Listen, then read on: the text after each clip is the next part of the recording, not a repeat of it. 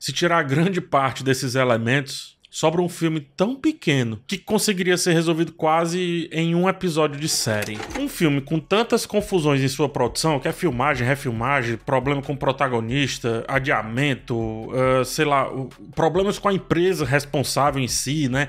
O rumo que vai para lá, vai para um lado, vai para outro, enfim, dificilmente o resultado não seria um filme igualmente desorganizado, né? E ele é desorganizado, mas sim, tem um grande mais, e é isso que eu vou comentar aqui bem direitinho nesse vídeo, tá? Esse vídeo não contém spoilers do filme Flash 2023. É um vídeo de crítica e por isso tem outro vídeo na descrição que é uma conversa um pouco mais solta e esse sim contará spoilers. Cogite se inscrever e também deixar um like nesse daqui e quem sabe também no outro. Muito obrigado.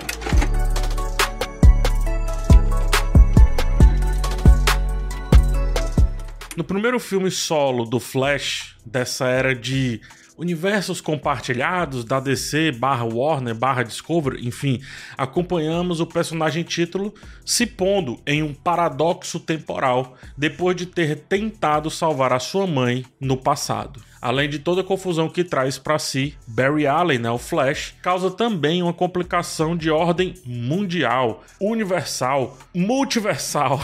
e por isso, acompanhamos não só o Flash, mas outros personagens clássicos da história da DC no cinema, tentando achar um jeito de resolver esses problemas que surgem a partir da atitude do Flash. O filme é dirigido por Andy Muschietti, que fez um excelente trabalho no remake do It a Coisa. Seu elenco conta com Ezra Miller, né, que volta aí para o papel, Ben Affleck, que também volta para o papel do Batman, Sasha Cale, Michael Keaton e algumas outras surpresas mais. A desorganização, como eu estava falando, impera em boa parte do projeto. É tanta coisa, tantas participações, tantas homenagens, tantas referências, que às vezes fica difícil enxergar o coração dessa história. Onde que de achos está esse coração? Mas por incrível que pareça, ele existe. De alguma forma ele está por ali, em meio a tantos escombros, a tantos acontecimentos. Assim como a alegoria usada no filme para explicar o seu conceito de viagem no tempo, alegoria feita a partir do cozimento do macarrão,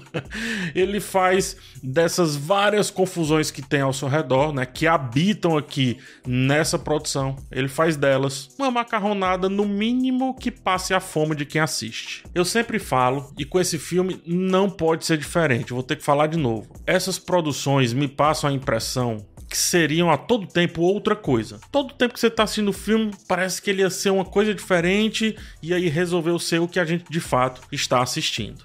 Aqui isso acontece, essa sensação acontece, sei lá, praticamente 15, 10 minutos. Às vezes, a cada cena as emendas ficam muito aparentes, sobretudo aquelas que surgem a partir de diversos penduricalhos que são usados ao longo da história, como por exemplo o Batman, mais de um no caso, que é usado praticamente aqui para tapar buracos que a princípio o Flash não consegue resolver no seu próprio filme. O próprio Barry Allen, né? Ora é vivido de um jeito, ora de outro, ora ele é um adulto mais preocupado, ora parece um jovem desajeitado, o que não seria nenhum problema. O problema é como isso é feito de uma maneira muito brusca. É, é tão sintomático que ele passa por um bocado de provações em cenas que seriam consequências de outras cenas. Parece que ele tá praticamente do mesmo jeito. É estranho, é no mínimo confuso. E aí toda essa desorganização ela acaba conscientemente ou não, de propósito ou não, funcionando meio que como uma metáfora dessa outra confusão mental e também temporal no qual o protagonista está envolto e não consegue de maneira alguma se desprender. O mesmo personagem vivido de tantas formas diferentes, como já falei, o filme pegando tantos caminhos possíveis, a ponto de parecer a cabeça bagunçada desse jovem adulto que nem é tão jovem assim, que não tenha responsabilidades inconsequentes, nem tão adulto assim que consiga se resolver sozinho em todas as áreas da sua vida. Esse momento do filme, cara, se ele fosse bem pensado, inclusive essa confusão, se fosse bem pensada e não fosse fruto de uma coxa de retalhos, seria arte. Alguma arte, mas seria arte. Flash, né? Barry Allen, enfim, que seja tem a Liga da Justiça, mas ao mesmo tempo ele se perde na própria história, como se nela não houvesse, perdão pelo trocadilho, uma liga dentro da sua vida, né? Uma liga dele para com a sua própria jornada. Seja o passado referente à sua mãe, seja o presente onde seu pai não consegue provar sua inocência, seja a falta de entendimento do que é e como o tempo funciona para ele. Afinal, é essa a maior pegadinha, esse é o maior paradoxo temporal de todos, né? A gente só sabe como ele, o tempo, funciona quando de fato a gente passa um bom tempo com ele. e tá aí, é aí o coração dessa história aqui. Por falta de maturidade ou por falta de entendimento do que tinha em mãos, não sei, como quem foge da própria essência, o filme ele demora a querer falar sobre isso. E quando resolve falar, quando ele de fato aparece, acaba.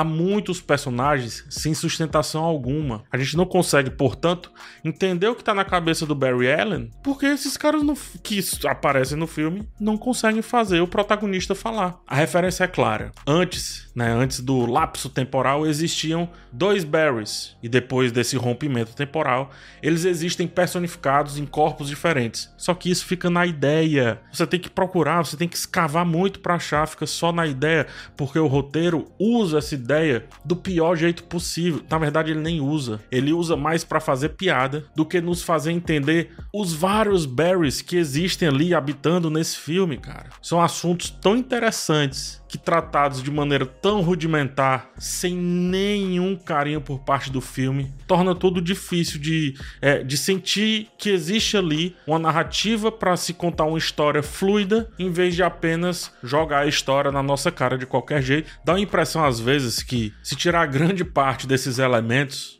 sobra um filme tão pequeno, mas tão pequeno, que conseguiria ser resolvido quase em um episódio de série. Um bom episódio de série, diga-se de passagem, é isso que eu quero que você entenda. E se pensar bem, se pensar bem direitinho, é praticamente a duração do filme depois que finalmente ele acha o assunto central e realmente pega no tranco.